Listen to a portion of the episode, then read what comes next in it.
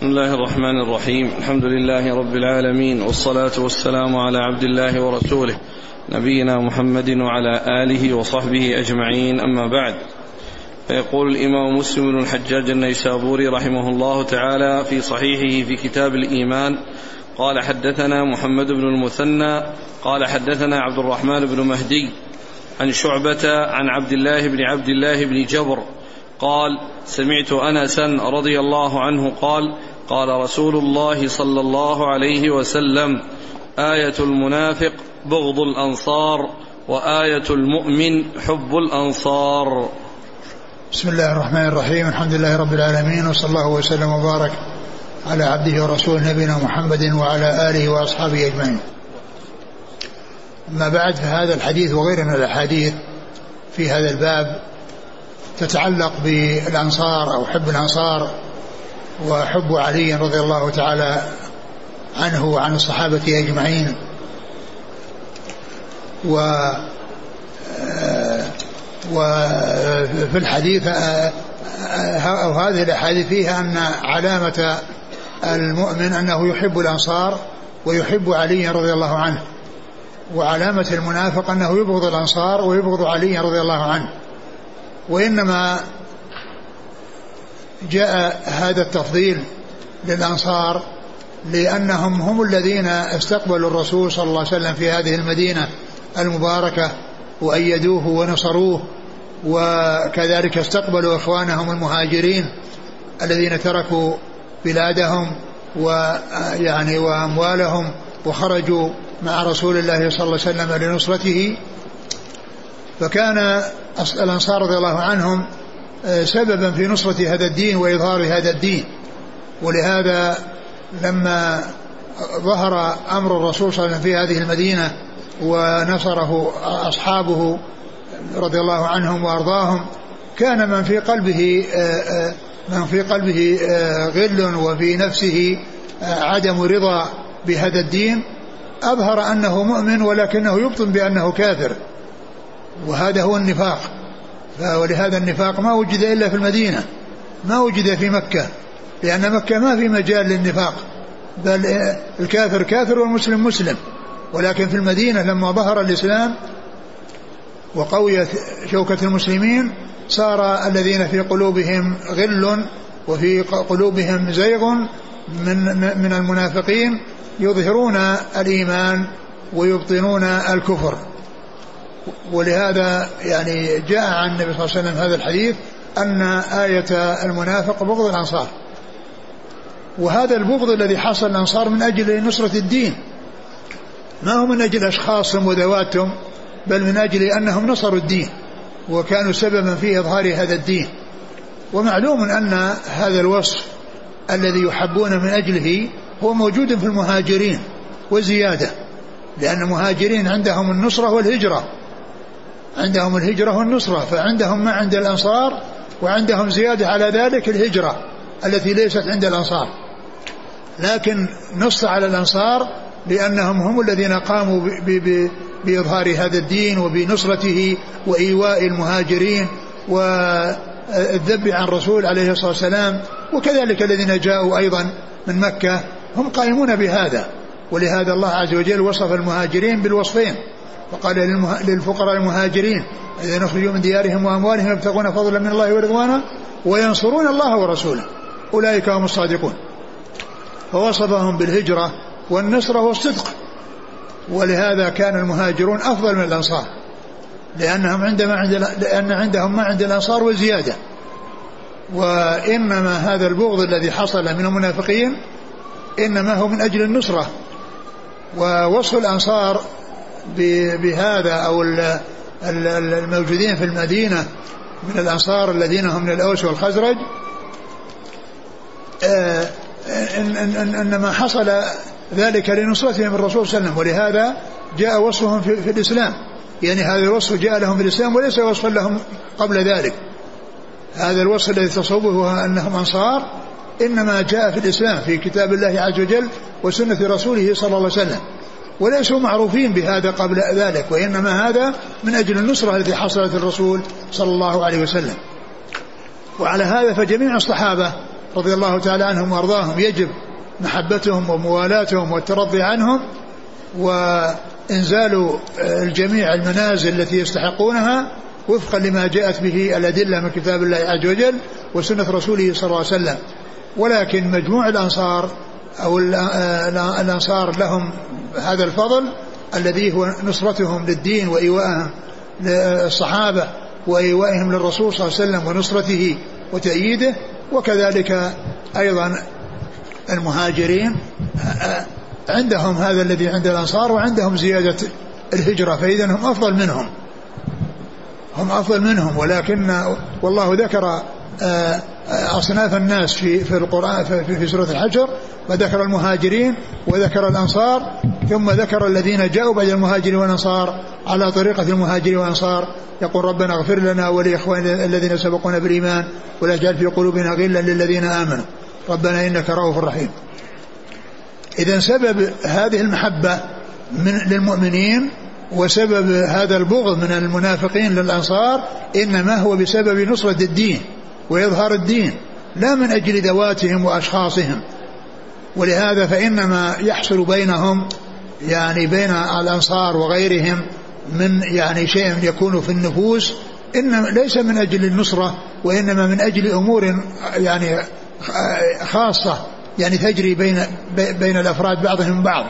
فإذا وقع في نفس بعضهم على بعض شيء لا من أجل النصرة وإنما من أجل ما يجري بينهم من المعاملات فيكون في نفس الواحد على على غيره يعني شيء فإن ذلك لا يؤثر ولا يوصف يوصف صاحبه بأنه منافق. وإنما الذي يوصف صاحبه بأنه منافق من يكون في نفسه شيء من أجل النصرة ومن أجل القيام بإظهار هذا الدين الذي بعث الله به رسوله الكريم صلوات الله وسلامه وبركاته عليه. نعم. قال حدثنا محمد بن المثنى. نعم محمد المثنى أبو موسى العنزي الملقب بالزمن. نعم. عن عبد الرحمن بن مهدي. نعم. عن شعبة عن عبد الله بن عبد الله بن جبر. نعم. عن أنس.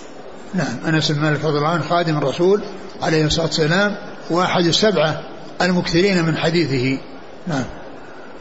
قال حدثنا يحيى بن حبيب الحارثي. قال حدثنا خالد يعني بن الحارث قال حدثنا شعبة عن عبد الله بن عبد الله عن أنس رضي الله عنه عن النبي صلى الله عليه وسلم أنه قال: حب الأنصار آية الإيمان وبغضهم آية النفاق. ثم ذكر هذا الحديث أنس من طريق أخرى وفيه يعني هذا اللفظ حب الأنصار يعني آية الإيمان وبغض الأنصار آية النفاق أي العلامة. الآية هي العلامة. يعني علامة المؤمن أنه يحب الأنصار لنصرتهم للرسول صلى الله عليه وسلم ولقيامهم بإظهار هذا الدين.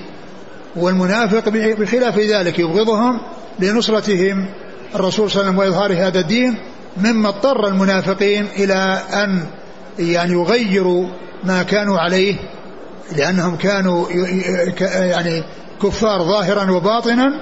ولما ظهر هذا الدين آه، أظهروا الإيمان وأبطنوا الكفر ولهذا كان المنافقون أشد عذابا في النار من غيرهم كما قال الله عز وجل إن المنافقين في الدرك الأسفل من النار. نعم. قال حدثنا يحيى بن حبيب الحارثي نعم. عن خالد يعني بن الحارث. نعم. عن شعبة عن عبد الله بن عبد الله عن أنس. نعم. قال وحدثني زهير بن حرب قال حدثني معاذ بن معاذ حا قال وحدثنا عبيد الله بن معاذ واللفظ له. قال حدثنا أبي قال حدثنا شعبة عن علي بن ثابت قال سمعت البراء رضي الله عنه يحدث عن النبي صلى الله عليه وسلم أنه قال في الأنصار لا يحبهم إلا مؤمن ولا يبغضهم إلا منافق. من أحبهم أحبه الله ومن أبغضهم أبغضه الله. قال شعبة قلت لعدي سمعته من البراء قال إياي حدث. ثم ذكر هذا الحديث عن البراء بن عازب رضي الله تعالى عنهما وهو مثل الذي قبله يعني أن يعني آية أو علامة الإيمان يعني حب الأنصار وعلامة النفاق بغض الأنصار وأن من أحبهم أحبه الله ومن أبغضهم أبغضه الله وذلك كما هو معلوم من أجل نصرتهم للرسول صلى الله عليه وسلم. أعد الحديث؟ قال؟ نتن. لا يحبهم إلا مؤمن ولا يبغضهم إلا منافق. من أحبهم أحبه الله ومن أبغضهم أبغضه الله. نعم. قال حدثني زهير بن حرب نعم. عن معاذ بن معاذ.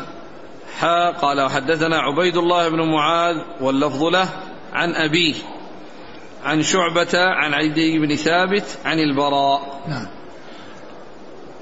قال حدثنا قتيبة بن سعيد قال حدثنا يعقوب يعني بن عبد الرحمن القاري عن سهيل عن أبيه عن أبي هريرة رضي الله عنه أن رسول الله صلى الله عليه وسلم قال لا يبغض الأنصار رجل يؤمن بالله واليوم الآخر. ثم ذكر هذا الحديث عن أبي هريرة وهو يعني يدل على فضل الأنصار كما دل عليه ما تقدم عن أنس وعن البراء ويعني ذكر أنه أن أنه أن أن أن النبي صلى الله عليه وسلم قال لا يبغض الأنصار رجل يؤمن بالله لا يبغض الأنصار رجل بالله واليوم الآخر. يعني أن أن بغض الأنصار آه يعني آه يدل على سوء يعني هذا المبغض وأنه لا يؤمن بالله واليوم الآخر.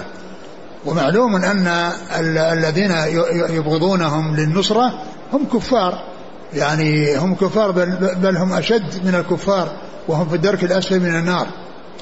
وقوله لا يؤمن بالله واليوم الآخر يعني ذكر الإيمان بالله والإيمان باليوم الآخر وكثيرا ما يأتي في القرآن والسنة الجمع بين الإيمان بالله عز وجل والإيمان باليوم الآخر. وذلك لأن الإيمان بالله هو أصل الإيمان واليوم الآخر ذكر الإيمان باليوم الآخر معه لأن في تذكير بالآخرة وتذكير بالمعاد وتذكير بالجزاء على الأعمال وأن في ذلك تخويف وترهيب يعني من أجل من من من من, من, من, من كون الإنسان يحصل يعني منه أشياء تضره في الآخرة وتعود عليه بالمضرة في الآخرة. ففيه تذكير باليوم الآخر وأن وأن ما جاء في ذلك من ترغيب فإنه يحرص على الاتيان به وما جاء من ترهيب يحرص على الابتعاد عنه والحذر منه. وقوله رجل هذا لا مفهوم له بل المرأة والنساء كذلك مثل الرجال. وإنما لكون الغالب أن الخطاب مع الرجال كان يعني يأتي في الأحاديث ذكر الرجال دون النساء. وليس له مفهوم بمعنى أن النساء تختلف بل الحكم واحد. يعني لا يبغض يعني لا, لا يبغض الأنصار رجل أو امرأة. يعني يؤمن بالله واليوم الآخر. وكثيرا ما يأتي في الأحاديث ذكر الرجال والأمر لا يخصهم بل هو مشترك بينهم وبين النساء. لكن لكون الغالب أن الخطاب مع الرجال جاء التنصيص على الرجال. ومن ذلك الحديث لا تقدموا رمضان بيوم أو يومين إلا رجل كان يصوم صوما فليصوم. وكذلك المرأة. وكذلك المرأة. أحاديث كثيرة. وكذلك في تراجم الأبواب عند المصنفين ينصون على الرجال والحكم لا يختص بهم وإنما هو شامل لهم يعني ولغيرهم. والله عز وجل يجمع وكذا يجمع بين الإيمان بالله واليوم الآخر وفي في كتابه والرسول صلى الله عليه وسلم في سنته يجمع بين الإيمان بالله واليوم الآخر. ومن ذلك قوله لا يحل لامرأة تؤمن بالله واليوم الآخر أن تسافر إلا مع ذي محرم. وهذا في الترهيب. والترغيب ما كان يؤمن بالله واليوم الآخر فليكرم ضيفه. ما كان يؤمن بالله واليوم الآخر فليكرم ضيفه. فإنها تأتي للترغيب وللترهيب. فالترغيب التنبيه على أن الإنسان يعمل الأعمال الصالحة ليجد ثوابها. والترهيب للحذر من كون الإنسان يعمل الأعمال السيئة حتى لا يحصل له تبعاتها وحصول العقاب عليها في الدار الآخرة. نعم. قال حدثنا قتيبة بن سعيد عن يعقوب يعني بن عبد الرحمن القاري. يعقوب يعني بن عبد الرحمن لأن قتيبة ما زاد على كلمة يعقوب في روايته عن شيخه. فالذي آه الذي بعده يعني وهو قتيبة أو من دونه هم الذين أتوا بالزيادة يعني ابن عبد الرحمن القاري. ولهذا أتى بكلمة يعني. يعني يعني آه، أن أن قتيبة يعني بقوله آه، يعقوب آه، ابن عبد الرحمن يعني ابن عبد الرحمن القاري. نعم. عن سهيل عن أبيه عن أبي هريرة. نعم. قال وحدثنا عثمان بن محمد بن أبي شيبة. قال حدثنا جرير. حا قال وحدثنا أبو بكر بن أبي شيبة. قال حدثنا أبو أسامة كلاهما عن الأعمش عن أبي صالح عن أبي سعيد رضي الله عنه أنه قال قال رسول الله صلى الله عليه وسلم لا يبغض الأنصار رجل يؤمن بالله واليوم الآخر. ثم ذكر هذا الحديث عن أبي سعيد وهو مثل حديث أبي هريرة. لا يبغض الأنصار رجل يؤمن لا يبغض لا نعم يبغض نعم لا يبغض الأنصار رجل يؤمن بالله واليوم الآخر. نعم لا يبغض الأنصار رجل يؤمن بالله واليوم الآخر. يعني أن من يحبهم هو الذي يؤمن بالله واليوم الآخر والذي يبغضهم هو الذي يعني لا يؤمن بالله واليوم الآخر. قال حدثنا عثمان بن محمد بن أبي شيبة عن جرير. يعني هنا في هذا الإسناد ذكر الأخوين عثمان بن أبي شيبة وأبو بكر بن أبي شيبة. عثمان بن أبي شيبة وأبو بكر بن أبي شيبة وهما أخوان. وأحدهما الأول اللي هو عثمان يروي عن جرير والثاني يروي عن أبي أسامة. عن أبي أسامة حماد بن أسامة. كلاهما عن الأعمش عن أبي صالح عن أبي سعيد. نعم. قال حدثنا أبو بكر بن أبي شيبة قال حدثنا وكيع وأبو معاوية عن الأعمش. حا قال وحدثنا يحيى بن يحيى واللفظ له. قال أخبرنا أبو معاوية عن الأعمش عن علي بن ثابت عن زر قال قال علي رضي الله عنه والذي فلق الحبة وبرأ النسمة إنه لعهد النبي صلى الله عليه وسلم إلي ألا يحبني إلا مؤمن ولا يبغضني إلا منافق. ثم ذكر هذا هذا يعني هذا في حق علي. هذا الذي ذكره الرسول صلى الله عليه وسلم في حق الأنصار أيضا جاء عنه في حق علي. وقد يعني أخبر بذلك عليا وعلي رضي الله عنه حدث بذلك يعني بالشيء الذي سمعه من رسول الله عليه الصلاة والسلام وهو يتعلق به لكن هذا مما يعني يحتاج إليه ومما يعني آه، آه، ما على المسلمين أن أن يقوموا به مثل ما أن الرسول صلى الله عليه وسلم كان يخبر عن أشياء تتعلق به عليه الصلاة والسلام ليعتقد يعتقد ذلك في حقه فكذلك أخبر علي رضي الله عنه بهذا الشيء أو هذه الفضيلة وهذه المنقبة وأن محبته علامة الإيمان وبغضه علامة النفاق فأخبر علي رضي الله عنه بالذي عهد إليه الرسول صلى الله عليه وسلم والذي قاله له الرسول صلى الله عليه وسلم وبينه في حقه وعظيم منزلته رضي الله عنه. وإنما خص عليا رضي الله عنه وأخبره بذلك يعني لقربه ولعظيم منزلته ولأنه خير يعني أهل البيت ويعني هو خير الصحابة بعد أبي بكر وعمر وعثمان وهو أفضل رجل من أهل البيت رضي الله تعالى عنه وأرضاه وهو دال على فضله وعلى علو منزلته لكن ذلك لا يدل على أنه أفضل من غيره لأن ما جاء في الفضل لا يدل على الأفضلية الأفضلية يعول يحتاج إليها بنصوص تخصها وتدل عليها. نعم. قال علي والذي فلق الحبة والذي فلق الحبة الحبة التي هي التي يعني يحصل فيها الزرع فإنها إذا وضعت في الأرض وجاءها الماء يعني تنفلق وتنفتح ويظهر منها يعني هذا يعني هذا الزرع. وبرأ النسمة الذي الذي هو الإنسان والمخلوق الذي برأه وخلقه وأوجده. و وقيل إن ذلك يطلق على الإنسان ويطلق وقيل يطلق على كل ما فيه روح يقال له نسمة. والذي فلق الحبة وبرأ النسمة إنه لعهد النبي صلى الله عليه لعهد النبي الأمي صلى الله عليه وسلم إلي أن لا يحبني إلا مؤمن ولا يبغضني إلا منافق.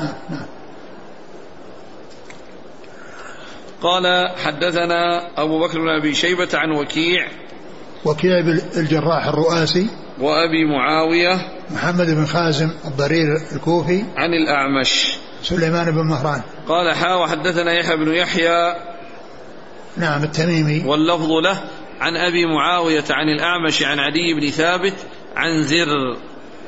وزر بن حبيش وهذا من المخضرمين الذين أدركوا الجاهلية والإسلام ولم يلقوا النبي صلى الله عليه وسلم.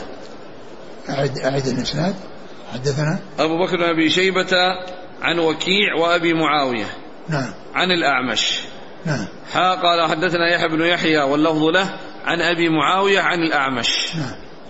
عن علي بن ثابت عن زر. نعم. قلتم من المخضرمين. إي نعم. والمعمرين. إيه وهو معمر أيضا. يعني مثل أقول مثله من المعمرين آآ آآ المعرور المعرور بن سويد وكذلك سويد بن غفلة. وهذا أيضا من مثلهم لأن لأن المعرور بن سويد قيل إنه يعني بلغ يعني 120 سنة وكان أسود شعر الرأس واللحية. يعني كان أسود شعر الرأس واللحية يعني من غير من غير صبغ. وإن بقي شعره هكذا. وكذلك سويد بن غفلة يعني كان يصلي بالناس التراويح في رمضان وعمره 120 أو 125 فهؤلاء الثلاثة كلهم من المعمرين وهم من المخضرمين. أدركوا الجاهلية والإسلام ولم يلقوا النبي صلى الله عليه وسلم وأعمارهم بلغت المئة والعشرين. هؤلاء الثلاثة أعمارهم بلغت المئة والعشرين. عن علي. علي بن أبي طالب رضي الله عنه أمير المؤمنين ورابع الخلفاء الراشدين صاحب المناقب الجمة والفضائل الكثيرة رضي الله تعالى عنه وأرضاه. أحسن الله إليك. يقول السائل هل أبناء الأنصار تجب محبتهم ويكون ذلك من علامات الإيمان؟ المحبة هي للأنصار الذين الذين قاموا بالنصرة. وأما ذلك نسلهم.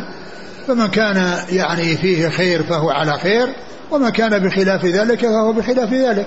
لكن لا يقال ان إن نسلهم ان إن, يعني علامة الإيمان محبتهم وإنما هذا جاء في الأنصار الذين نصروا الرسول صلى الله عليه وسلم وقاموا بنصرته وإظهار دينه. فهذه منقبة خاصة بهم. لكن هؤلاء أولاد الأخيار. فما كان خيرا فهو خير ابن خير ومن كان سيئا فهو سيء ابن خير. هل يؤخذ من الحديث أن أن العلماء الذين نصروا الدين كذلك حبه من الإيمان والطعن فيهم إنما هو دليل على النفاق؟ لا شك أن من قام بإظهار الدين وبالدعوة إلى هذا الدين أنه يحب في الله ومن أجل الله ومعلوم أن المحبة في الله من من أوثق الإيمان. فالمسلم يحب الله ورسوله ويحب من يحبه الله ورسوله وما يحبه الله ورسوله. يحب الله ورسوله ويحب من يحبه الله ورسوله ويحب ما يحبه الله ورسوله. ومعلوم أن يعني آه، المؤمنين وسادات المؤمنين أنهم يعني من أولياء الله عز وجل فالإنسان يحبهم لكن لا يقال أن أن أن أن أن أن أن أن أن أنه يقال فيهم مثل ما قيل في الأنصار لكن لا شك أن يعني من آه، يعتدي عليهم ويذمهم ويحذر الناس مما هم فيه لا شك أن هذا وصف ذميم ويعني فيه شبه يعني من أولئك الذين آه، حصل منهم بالنسبة للأنصار ما حصل لكن لا يقال إن آه، غيرهم مثلهم. وإن كان هذا لا شك أنه يعني يدل على سوء ممن حصل منه ذلك. لكن لا يسوى بين هؤلاء وأولئك. قال رحمه الله تعالى حدثنا محمد بن رمح بن المهاجر المصري قال أخبرنا الليث عن ابن الهاد عن عبد الله بن دينار عن عبد الله بن عمر رضي الله عنهما عن رسول الله صلى الله عليه وسلم أنه قال يا معشر النساء تصدقن وأكثرن وأكثرن الاستغفار فإني رأيتكن أكثر أهل النار. فقالت امرأة منهن جزلة وما لنا يا رسول الله أكثر أهل النار؟ قال تكثرن اللعن وتكفرن العشير وما رأيت من ناقصات عقل ودين أغلب لذي لب منكن قالت يا رسول الله وما نقصان العقل والدين؟ قال أما نقصان العقل فشهادة امرأتين تعدل شهادة رجل فهذا نقصان العقل. وتمكث الليالي ما تصلي وتفطر في رمضان فهذا نقصان الدين. قال وحدثنيه أبو الطاهر. قال أخبرنا ابن وهب عن بكر بن مضر عن ابن الهاد بهذا الإسناد مثله.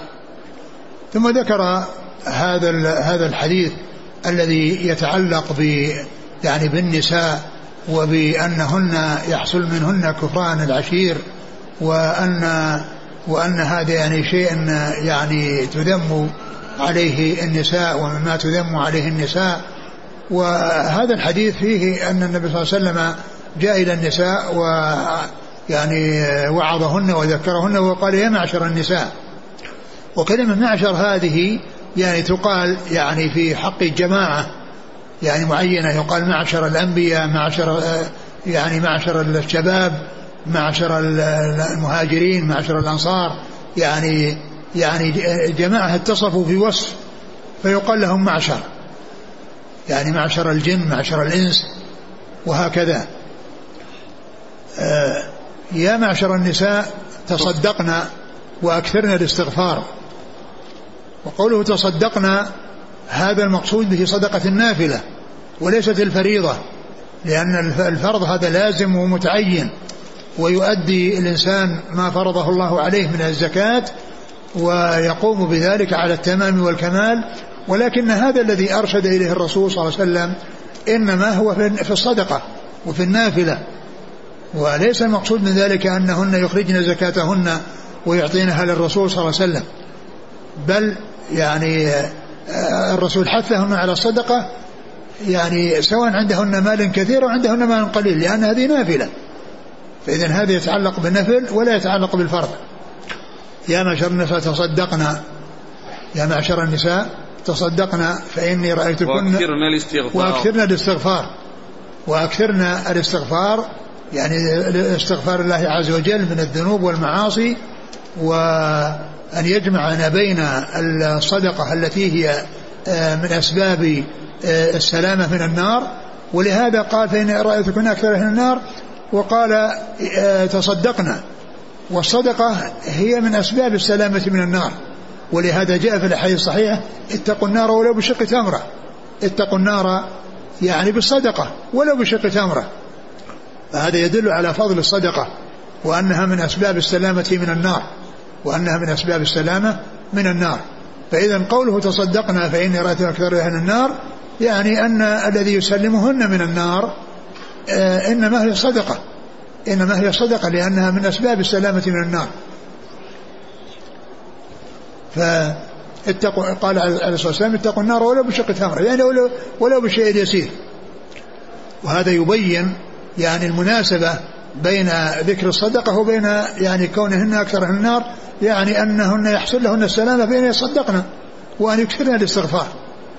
يتصدقن ويكثرن الاستغفار. فيجمعنا بين العبادة الفعلية والعبادة القولية. العبادة الفعلية التي هي صدقة والعبادة القولية التي هي الاستغفار. تصدقنا وأكثرنا الاستغفار. فإني رأيتكن أكثر أهل النار. فإني رأيتكن يعني المقصود به الجنس والصنف. ليس المقصود به يعني هؤلاء النساء أنهن أكثر أهل النار وإن المقصود جنس النساء وصنف النساء أكثر أهل النار. ويعني آه، فخاطب يعني هؤلاء النساء وقال كنا يعني جنس النساء. وليس المقصود به يعني هؤلاء النساء بخصوصهن. ولهذا يعني الأمر لا يخص هؤلاء النساء وإنما هو عام في جميع النساء. عام في جميع النساء يعني هذا موجه إليهن جميعا وإنما هؤلاء خطبنا وقوبلنا بالمخاطبة والأمر لهن ولغيرهن. فالمقصود من ذلك الصنف والجنس وليس المقصود من ذلك أعيان هؤلاء المخاطبات. فإني رأيتكن أكثر أهل النار. نعم. فقالت امرأة منهن جزلة. قالت امرأة منهن جزلة قيل أنها عاقلة يعني عندها رجحان عقل. وذلك أنه لما يعني حصل يعني هذا البيان من رسول الله صلى الله عليه وسلم أرادت أن تعرف يعني السبب الذي من أجله يعني صرنا أو بلغنا يعني ما بلغنا فيما أخبر به الرسول عليه الصلاة والسلام. قالت ومما ذلك؟ يعني ما هو السبب؟ ما هو السبب الذي جعلهن أكثر أهل النار؟ فقال قالت وما لنا يا رسول الله أكثر أهل النار؟ قال تكثرن اللعنة وتكفرن العشير. تكثرن اللعنة وتكفرن العشير. يعني معناها أن أن أن اللعنة يعني يحصل يعني على ألسنتهن كثيرا يحصل على ألسنة النساء يعني آه، كثيرا وكذلك يحصل منهن كفران العشير والعشير هو الزوج. قد جاء ذلك مبينا في بعض الأحاديث لو أحسنت إليها يعني وأكثرت الإحسان ثم حصل منك أي شيء يعني لا يعجبها قالت ما رأيت منك خيرا قط. قالت ما رأيت خيرا قط. وهذا هو يعني معنى كفران العشير يعني إذا حصل أي يعني شيء يؤثر عليها نسيت كل الخير الذي قد حصل لها قبل ذلك. فتكفر الإحسان تكفر العشير وما يحصل منه الإحسان إليها بمجرد أي هفوة أو أي يعني شيء يسوءها فإنها تقول ما تقول. ثم ذكر أنهن يكثرن اللعن وأن هذا يجري على ألسنتهن على ألسنتهن. ولهذا ولهذا لما جاءت في في اللعان يعني ما ذكر يعني ما ذكر اللعن في حق المرأة وإنما ذكر في حق الرجل. قال إنه لأنه جاء في حقها أن غضب الله عليها بدل اللعن. يعني من أجل أن اللعنة أنه سهل يعني عندهن كما جاء في هذا الحديث أنهن يكثرن أنهن يكثرن اللعن. أنهن يكثر يعني يجري كثيرا على ألسنتهن اللعن. واللعن يعني للمعين لا يجوز. لا يجوز لعن المعين بأن يقال لشخص لعنك الله لأن اللعن هو الطرد والإبعاد عن رحمة الله. ولا يجوز أن يدعى يعني على أحد بذلك. حتى الكفار يعني لا يدعى على شخص معين بأن يقال لعنه الله وأن الله طرده من رحمته إذا كان على قيد الحياة. يعني لأن العبرة بالنهاية والعبرة بما يموت عليه الإنسان والكافر قد يهتدي والمسلم قد يرتد والعياذ بالله. قد يرتد والعياذ بالله. ولهذا فإن اللعنة لمن عرف أنه يموت كافرا ولمن علم أنه مات كافرا مثل يعني أبو لهب ومثل غيره. يعني ممن عرف موته على الكفر وأخبر يعني جاء يعني ما يدل على على على سوءه وعلى خبثه. وكذلك أيضا من حصل منه الموت على الكفر وعرف أنه مات على الكفر فإن هذا يلعن. لأنه مطرود من رحمة الله. لأنه مطرود من رحمة الله والجنة عليه حرام ما دام أنه مات على الكفر. أما إذا كان على قيد الحياة فإنه يدعى له بالهداية ولا يلعن لأن لأن لأنه ما دام في الحياة قد يحصل يحصل له الاهتداء ولهذا كان يأتي على ألسنة بعض العلماء بعض أنهم يعني لا يلعنون بالتعيين ولكن اللعن يجوز بالأوصاف. مثل لعن لعن لعن الله يعني الحال لعن الله المتنمصات وال والمتفلجات ويعني في الوصف يعني يجوز اللعن به. يجوز لعن الله مشبهين الرجال بالنساء ومشبهات من النساء بالرجال هذا بالوصف. لكن ما يؤتى لشخص معين امرأة أو رجل ويقال لعنك الله. وإنما اللعن بالوصف سائر لأن هذا يقصد به من كان متصفا بهذه الصفة. ولكن من مات على الكفر هذا يلعن. ومن لم يمت على الكفر وكان على قيد الحياة سواء كان كافرا أو يعني مسلما فإنه لا يلعن لأن الكافر قد يهتدي والمسلم قد يعني يضل.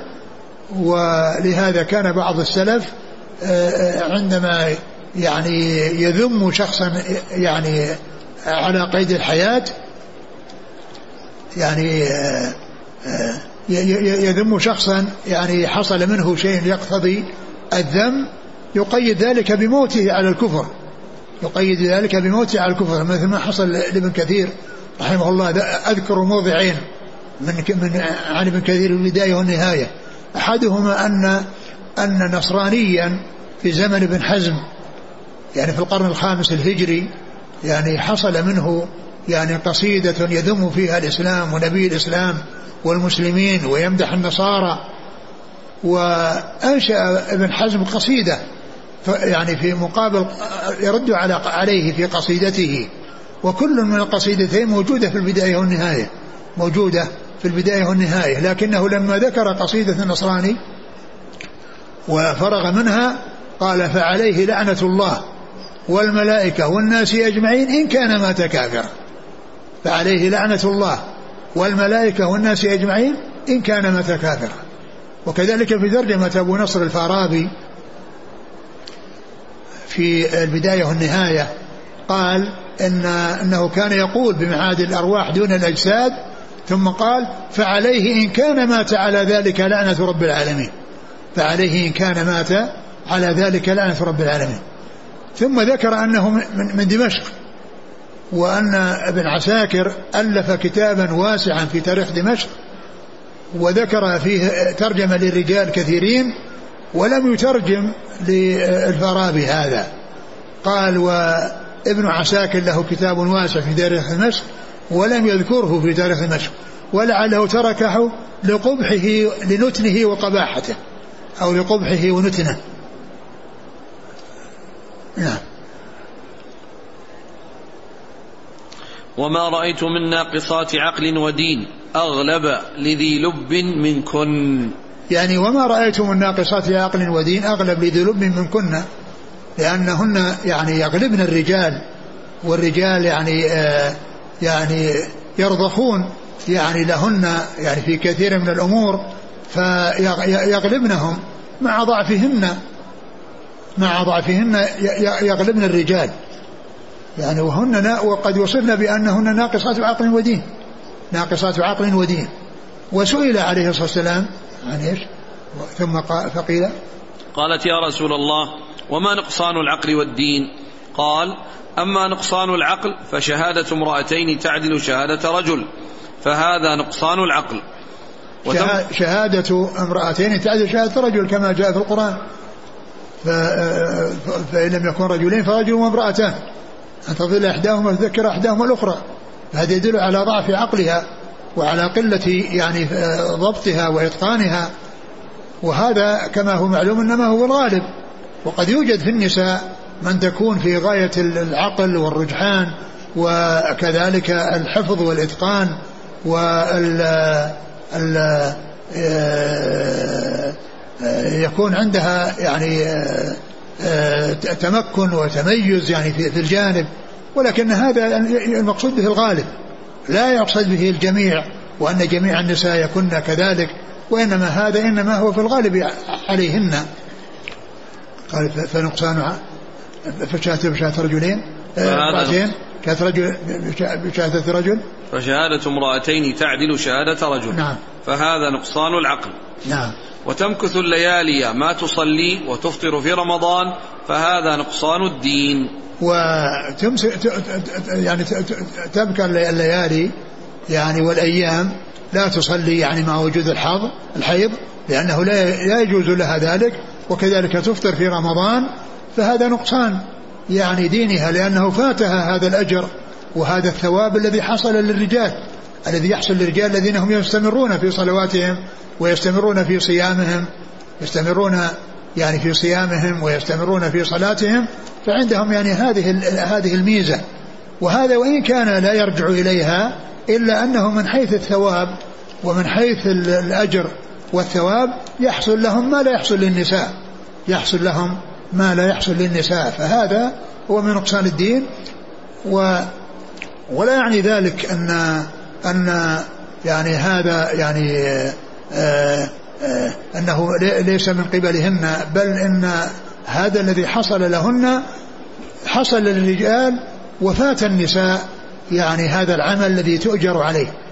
فالرجال يحصلون اجرا يعني على صلواتهم في جميع الأوقات وعلى صيامهم في رمضان بنفس الوقت والنساء يعني بخلاف ذلك. وكما هو معلوم هي لا تصوم رمضان ولكنها تقضي الصيام. وأما الصلاة فإنها لا تقضيها. الصلوات لا لا تقضيها كما جاءت بذلك السنة عن رسول الله صلى الله عليه وسلم. قال حدثنا محمد بن رمح. وقد جاء في الحديث فيما يتعلق بالمسافر والمريض أن أن المسافر إذا كان يعني يعمل أعمالا في الحضر ولم يتمكن منها في السفر والمريض والمريض لما كان صحيحا فإنه يقوم بأعمال لم يتمكن منها في في حال مرضه فإن الله يأجره مثل ما كان في حال صحته وفي حال إقامته. لأنه ثبت في صحيح البخاري عن النبي صلى الله عليه وسلم أنه قال آه آه إذا إذا مرض العبد أو سافر إذا مرض العبد أو سافر كتب له ما كان يعمل وهو صحيح مقيم. رواه البخاري في صحيحه. إذا مرض العبد أو سافر كتب له ما كان يعمل وهو صحيح مقيم. لأنه يعني آآ آه، آآ آه، آه، لأنه بنيته ورغبته وحرصه يعني على أن يعمل هذا العمل الصالح ولكن منعه منه المرض أو منعه منه السفر. فهو يعني ينوي ذلك ويتمنى ذلك. بخلاف المرأة فإنها في حال حيضها لا يجوز لها أن تنوي صلاة ولا يجوز لها أن تفكر في أنها تصلي لأن هذا الشيء لا يمكن. بخلاف يعني ذاك فإنه ينويه لولا المانع الذي حصل. وأما حصل له وأما المرأة فإن هذا المانع الذي حصل هو الحيض لا يحصل معه آه، يعني آه، صلاة ولا صيام ولا نية الصلاة والصيام. وأما ذاك ناوي. يعني لولا المرض الذي هو فيه أنه يصلي. وأما هذه هذا في نفس الوقت الذي هذا ليس لها ليس لا, لا يجوز لها فعل ذلك ولا يجوز لها أن تنوي ذلك. يعني في حال آه، حيضها. نعم. إذا الحديث يدل على نقصان الإيمان. نعم. وأنه ينقص بترك الطاعة. نعم. بقدر الطاعة. نعم. ماشي. قال حدثنا محمد بن رمح بن المهاجر المصري نعم. عن الليث بن سعد عن ابن الهاد. وهو يزيد بن عبد الله بن الهاد. يزيد بن عبد الله بن أسامة ابن الهاد. والهاد المقصود الهادي ويعني وهو وهو لقب لأسامة الذي هو جد يزيد بن عبد الله. ويقال له هذا اللقب لأنه كان يعني يوقد النيران يعني من أجل الطيفان ومن أجل يعني الدلالة عليه حتى يأتي إليه الناس ليستفيدوا منه وليكرمهم ويطيبهم. عن عبد الله بن دينار عن عبد الله بن عمر. قال وحدثنيه أبو الطاهر. أبو الطاهر هو مصري أيضا. نعم. عن عن ابن وهب عن بكر بن مضر عن ابن الهاد بهذا الإسناد مثله. نعم. قال وحدثني الحسن بن علي الحلواني وأبو بكر بن إسحاق. قال حدثنا ابن أبي مريم. قال أخبرنا محمد بن جعفر. قال أخبرني زيد بن أسلم عن عياض بن عبد الله عن أبي سعيد الخدري رضي الله عنه عن النبي صلى الله عليه وسلم. حا قال وحدثنا يحيى بن أيوب وقتيبة وابن حجر قالوا حدثنا إسماعيل وهو ابن جعفر عن عمرو بن أبي عمرو عن المقبوري عن أبي هريرة رضي الله عنه عن النبي صلى الله عليه وسلم بمثل معنى حديث ابن عمر عن النبي صلى الله عليه وسلم. ثم ذكر هذا الحديث عن أبي هريرة رضي الله عنه وحال في متنه على ما تقدم. وقال بمثل حديث عبد الله عبد الله بن عمر. نعم. بمثل حديث عبد الله بن عمر. يعني فاكتفى بالمتن السابق بأن حال عليه ولم يسقه لأنه لأنه مماثل لأنه مماثل له. نعم. قال وحدثني الحسن بن علي الحلواني نعم. وأبو بكر بن إسحاق عن نعم. ابن أبي مريم. ابن أبي مريم سعيد بن أبي مريم. عن محمد بن جعفر. وهو قندر. عن زيد بن أسلم عن عياض بن عبد الله عن أبي سعيد الخدري. نعم. ها قال حدثنا يحيى بن أيوب وقتيبة وابن حجر. نعم علي بن حجر السعدي. عن إسماعيل هو ابن جعفر. نعم. عن عمرو بن أبي عمرو عن المقبوري. عن أبي والمقبوري يعني هو يعني يأتي آه، ذكر ذكره كما هنا غير معين وهو يطلق على اثنين الأب والابن. لأنه يطلق على أبي سعيد المقبري وعلى سعيد بن أبي سعيد. وكل منهما يعني آه، الصحابي من هو؟ أبي هريرة. وكل منهما يروي عن أبي هريرة. كل منهما يروي عن أبي هريرة. وكل منهما ثقة. فأيما كان هذا أو هذا سواء كان الإبن أو الأب فإنه لا, لا, لا لبس في ذلك ولا إشكال في ذلك. لأن الإشكال واللبس إذا إذا دار الأمر بين رجلين أحدهما ضعيف والثاني ثقة. أما إذا كان دار بين ثقتين فلا يؤثر سواء هذا أو هذا. وسواء كان الإبن أو الأب فإن كل منهما ثقة وكل منهما يعني خرج له أصحاب الكتب. نعم. صلى الله إليك لما ذكرتم اللعن المعين هل مثله لو قال شخص قاتله الله مثل لعنه الله والله لا شك إن تجنب مثل هذه الألفاظ يعني آه، ان ان ان, أن هذا مطلوب لكنه ليس مثل اللعن لأن اللعن يعني كما هو معلوم جاء فيه يعني آه، وأما المقاتلة ما أدري هل جاءت يعني على يعني ألسنة أحد من السلف ما أتذكر الآن. لكن آه، من حيث الاستعمال أقل الأحوال دع ما يريبك إلى ما لا يريبك يقول إمامنا في رمضان إذا صلى الوتر يقنت ويقول في دعائه اللهم العن طاغوت الشام. هل يجوز؟ أبدا لا يجوز. أبدا. هذا غلط. قال رحمه الله تعالى حدثنا أبو بكر بن أبي شيبة وأبو كريب قال حدثنا أبو معاوية عن الأعمش عن أبي صالح عن أبي هريرة رضي الله عنه أنه قال قال رسول الله صلى الله عليه وسلم إذا قرأ ابن آدم السجدة فسجد اعتزل الشيطان يبكي يقول يا ويله. وفي رواية أبي كريب يا ويلي أمر ابن آدم بالسجود فسجد فله الجنة. وأمرت بالسجود فأبيت فلي النار. اللي بعده. قال حدثني زهير بن حرب قال حدثنا وكيع قال حدثنا الأعمش بهذا الإسناد مثله غير أنه قال فعصيت فلي النار. نعم. قال حدثنا يحيى بن يحيى التميمي وعثمان بن أبي شيبة كلاهما عن جرير. قال يحيى أخبرنا جرير عن الأعمش عن أبي سفيان. قال سمعت جابرا رضي الله عنه يقول سمعت النبي صلى الله عليه وسلم يقول إن بين الرجل وبين الشرك والكفر ترك الصلاة. قال حد... نعم.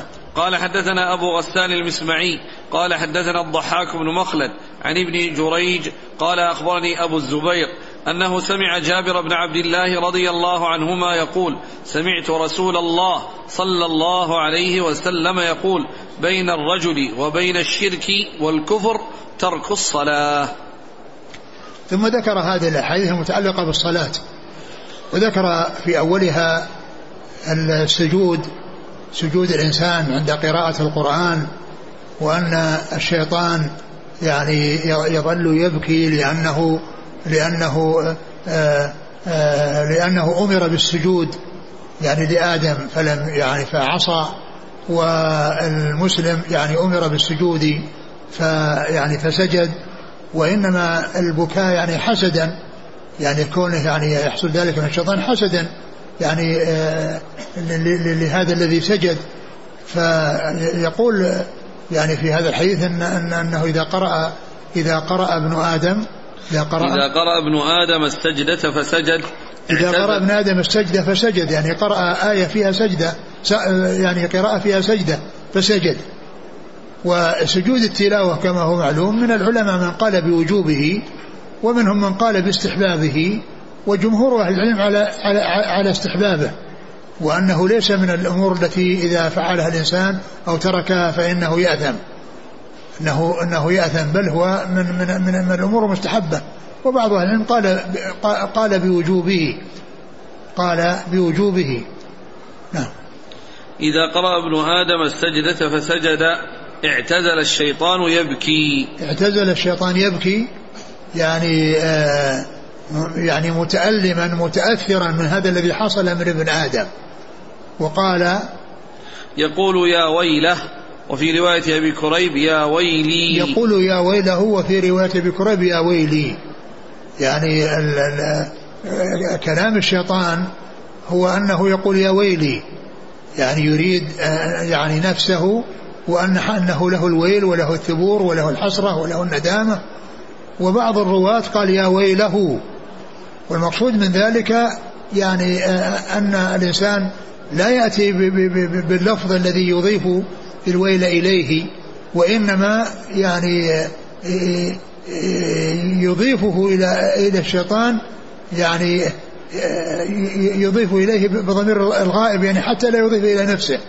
وهذا من جنس آه، آه، ما جاء في قصة أبي طالب قال هو على من عبد المطلب.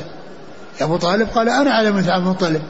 ولكن الذي روى يعني تحاشى أن يأتي بالضمير يعني آه، ولو كان يعني يراد به أبو طالب لا يريد به الإنسان نفسه من أجل التنزه والسلامة يعني من مثل هذه العبارة. فعبر بكلمة هو بدل أنا. قال هو على من عبد المطلب. وكذلك بالنسبة للجنازة التي يعني يتبعها الناس. إذا كانت يعني صالحة قالت قدموني قدموني. وإن كانت غير ذلك قالت يا ويلها. يعني تقول يا ويلي. لكن الراوي أتى بضمير الغيبة. يعني حتى يسلم من أن يعبر بعبارة أو بضمير يعني يحكيه عن يعني عن تلك النفس أو عن تلك النفس التي يعني تقول يا وي تقول يا ويلي قال يعني يا ويلها يعني بدل يا ويلي. نعم. هذا من اعتبار الألفاظ التي فيها أدب والتي فيها ابتعاد الإنسان أن يضيف إليه شيئا وإن كان على سبيل الحكاية عن غيره. نعم. أمر ابن آدم بالسجود فسجد فله الجنة وأمرت بالسجود فأبيت فلي النار. نعم. وفي, وفي ثم قال غير أنه قال فعصيت فلي النار. نعم. ثم ورد حديث جابر إن بين الرجل وبين الشرك والكفر. ثم ذكر ثم ذكر هذا الحديث فيما يتعلق بالصلاة وأهمية الصلاة بين الرجل وبين الكفر. إن بين الرجل وبين الشرك والكفر ترك الصلاة. إن بين الرجل وبين الشرك والكفر ترك الصلاة. وذكر الرجل هنا مثل ما تقدم. يعني لا يوم لا أصل رجل بالله واليوم الآخر. هذا من جنسه. لأن هذا لا يختص بالرجال هو عام للرجال والنساء. ولكنه لكون الغالب على الخطاب مع الرجال جاء ذكر جاء ذكر الرجل. قال بين الرجل وبين الكفر والشرك ترك الصلاة. ومعلوم أن ترك الصلاة إذا كان جحودا فإن هذا الصلاة وما هو دون الصلاة. مثل الزكاة والصيام والحج وكل ما هو معلوم من دين الإسلام بالضرورة إذا جحده الإنسان فإنه يكون كافرا. ولكن يعني ال ال إذا كان ترك ذلك تهاونا وكسلا فهذا هو الذي فيه خلاف بين العلم. فمنهم من أخذ بعموم الحديث وجعل يعني من حصل منه ذلك يعني يكون كافرا. وهذا هو الذي يقتضيه اللفظ ويدل عليه. وكذلك أيضا جاء عن الصحابة أنهم ما كانوا يعتبرون شيئا من الأعمال تركه كفر غير الصلاة. يعني معناه أن الصلاة يعني تركها يعتبرونه كفر وأما غيرها لا يعتبرونه كفرا إلا إذا حصل الجحود ولهذا جاء في الحديث بالنسبة للزكاة يعني الإنسان إذا إذا لم يؤدها كسلا أو بخلا فإنه لا يكفر.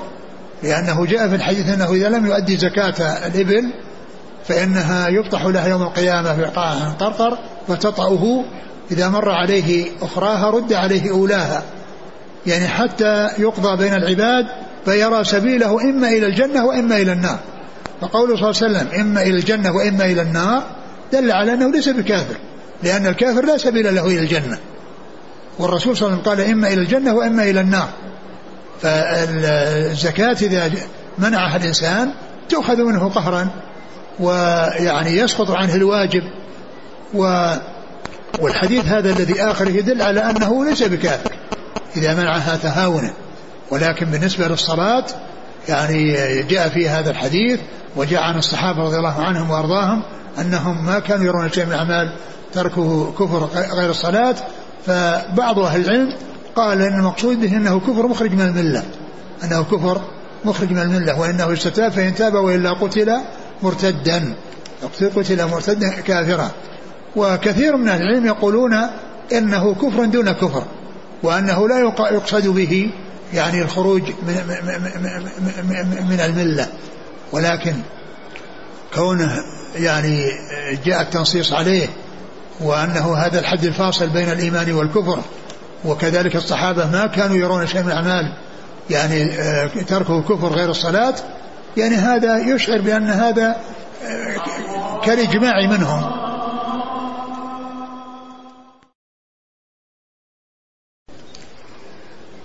وأما الكفر والشرك فهما لفظان أحدهما أعم من الآخر. فالكفر أعم والشرك أخص. ويتفقان يعني الشرك والكفر في في عبادة غير الله وإشراك غيره معه.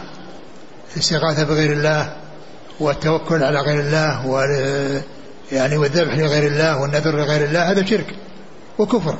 يقال له شرك ويقال له كفر. والكفر يطلق على غير ذلك. يعني مثل كون الإنسان يجحد أمر معلوم من دين الإسلام بالضرورة هذا قال له كفر ولا قال له شرك. يقال له كفر ولا يقال له شرك. وكذلك كون الإنسان يسب الله ويسب الرسول صلى الله عليه وسلم فإن هذا كفر ولا يقال له شرك لأن الشرك دعوة غير الله معه. الشرك دعوة غير الله معه. وأما الكفر فهو أعم. يشمل دعوة غير الله معه الذي هو الشرك ويشمل ما وراء ذلك مثل جحد ما هو معلوم من دين الإسلام بالضرورة وكذلك يعني يعني غير ذلك يعني مما يماثله. نعم.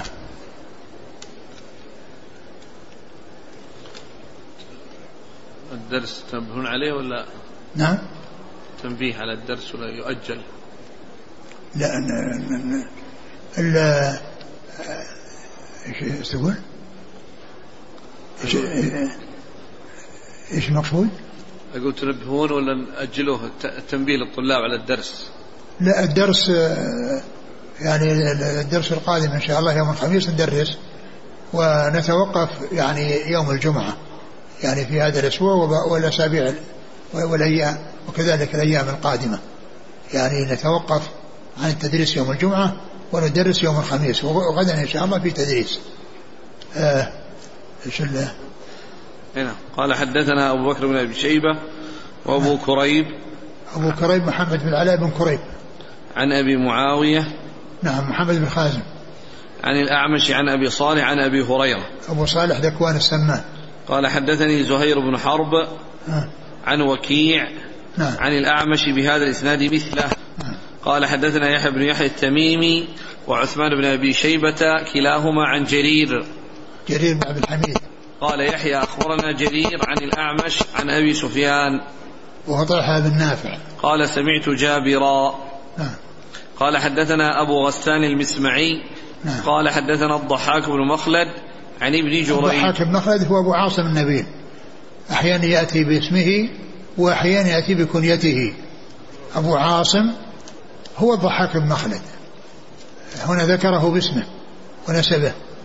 وأحيانا يأتي قال أبو عاصم فقط. قال عن ابن جريج. عبد الملك بن عبد العزيز بن جريج. عن أبي الزبير. وهو محمد المسلم بن تدرس. أنه سمع جابر. باب كون الإيمان بالله تعالى أفضل الأعمال. والله تعالى أعلم وصلى الله وسلم وبارك على عبده ورسوله نبينا محمد وعلى آله وأصحابه أجمعين. جزاكم الله خيرا وبارك الله فيكم ألهمكم الله الصواب ووفقكم للحق شافاكم الله وعافاكم ونفعنا الله بما سمعنا غفر الله لنا ولكم وللمسلمين أجمعين آمين.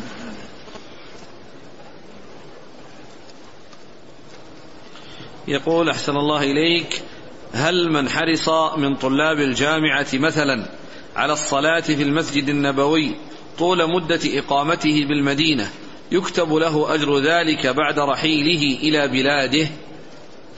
لا ما يقال هذا لأنه آه، لأنه في حال صحته وعافيته ووجوده في هذا البلد صلى.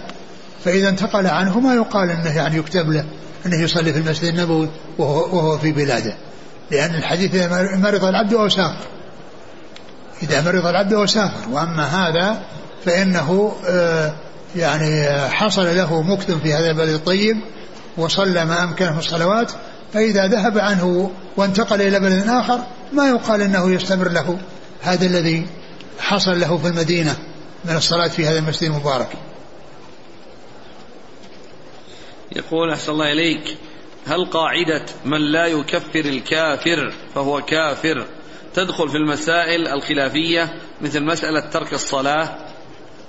آه، أعد السؤال قاعدة من لا يكفر الكافر فهو كافر.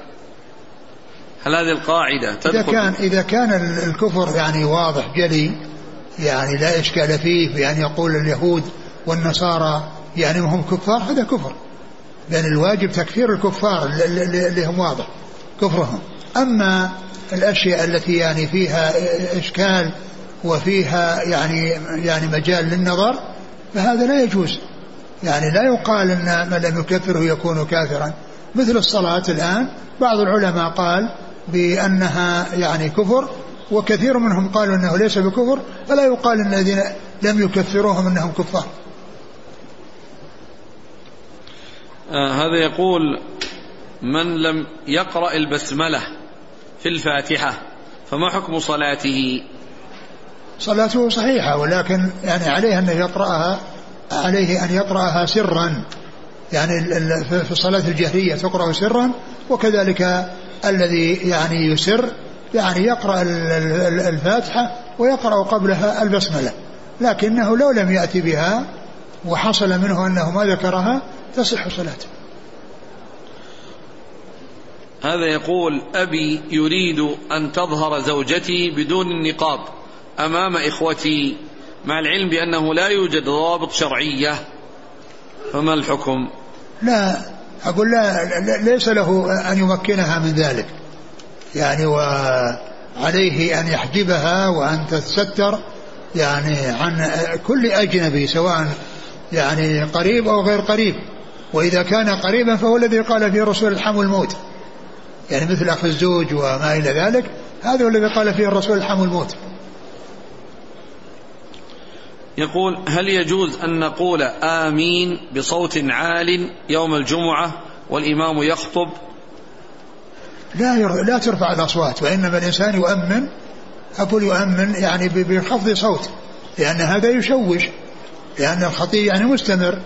يعني في الخطبة فإذا كان يعني رفعوا الأصوات فإن هذا يحصل تشويه لكن يؤمنون ويصلون على النبي صلى الله عليه وسلم لكن بين الإنسان وبين نفسه حتى لا يشوش على غيره.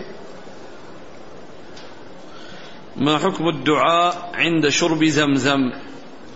مستحب. يقول حفظك الله حاج انتقض وضوءه بعد أن أكمل طوافه سبعة أشواط وقبل أن يصلي ركعتي الطواف فماذا يلزمه؟ أبدا الطواف صحيح لأن ركعتي الطواف يعني هذه مستحبة ليست واجبة. ما دام أنه أكمل السبعة الأشواط وهو على طهارة خلاص يعتبر طاف على طهارة. وقضية الركعتين يعني هذه مستحبة وليست بواجبة. وإذا توضأ يعني وصلى يعني ركعتين وسعى وعلى طهارة لا شك أن هذا أولى. لكن له أن يسعى على غير طهارة لأن السعي لا تشترط لها الطهارة. يقول ما معنى الحديث؟ هكذا كتب أن مكة والمدينة لا يختلى خلاها ولا تلتقط لقطتها لا يختلى خلاها يعني الحشيش الرطب يعني هذا هو الخلا يعني النبات الذي يكون في مكة وفي المدينة لا يعني يقطع الرطب وأما إذا كان يابسا فإنه يؤخذ ويستعمل. وكذلك لا تلتقط لقطتها يعني للتعريف لمدة سنة ثم يملكها فإنها لا تملك ولو بعد سنة. يعني مكة والمدينة لقطتهما لها وضع خاص.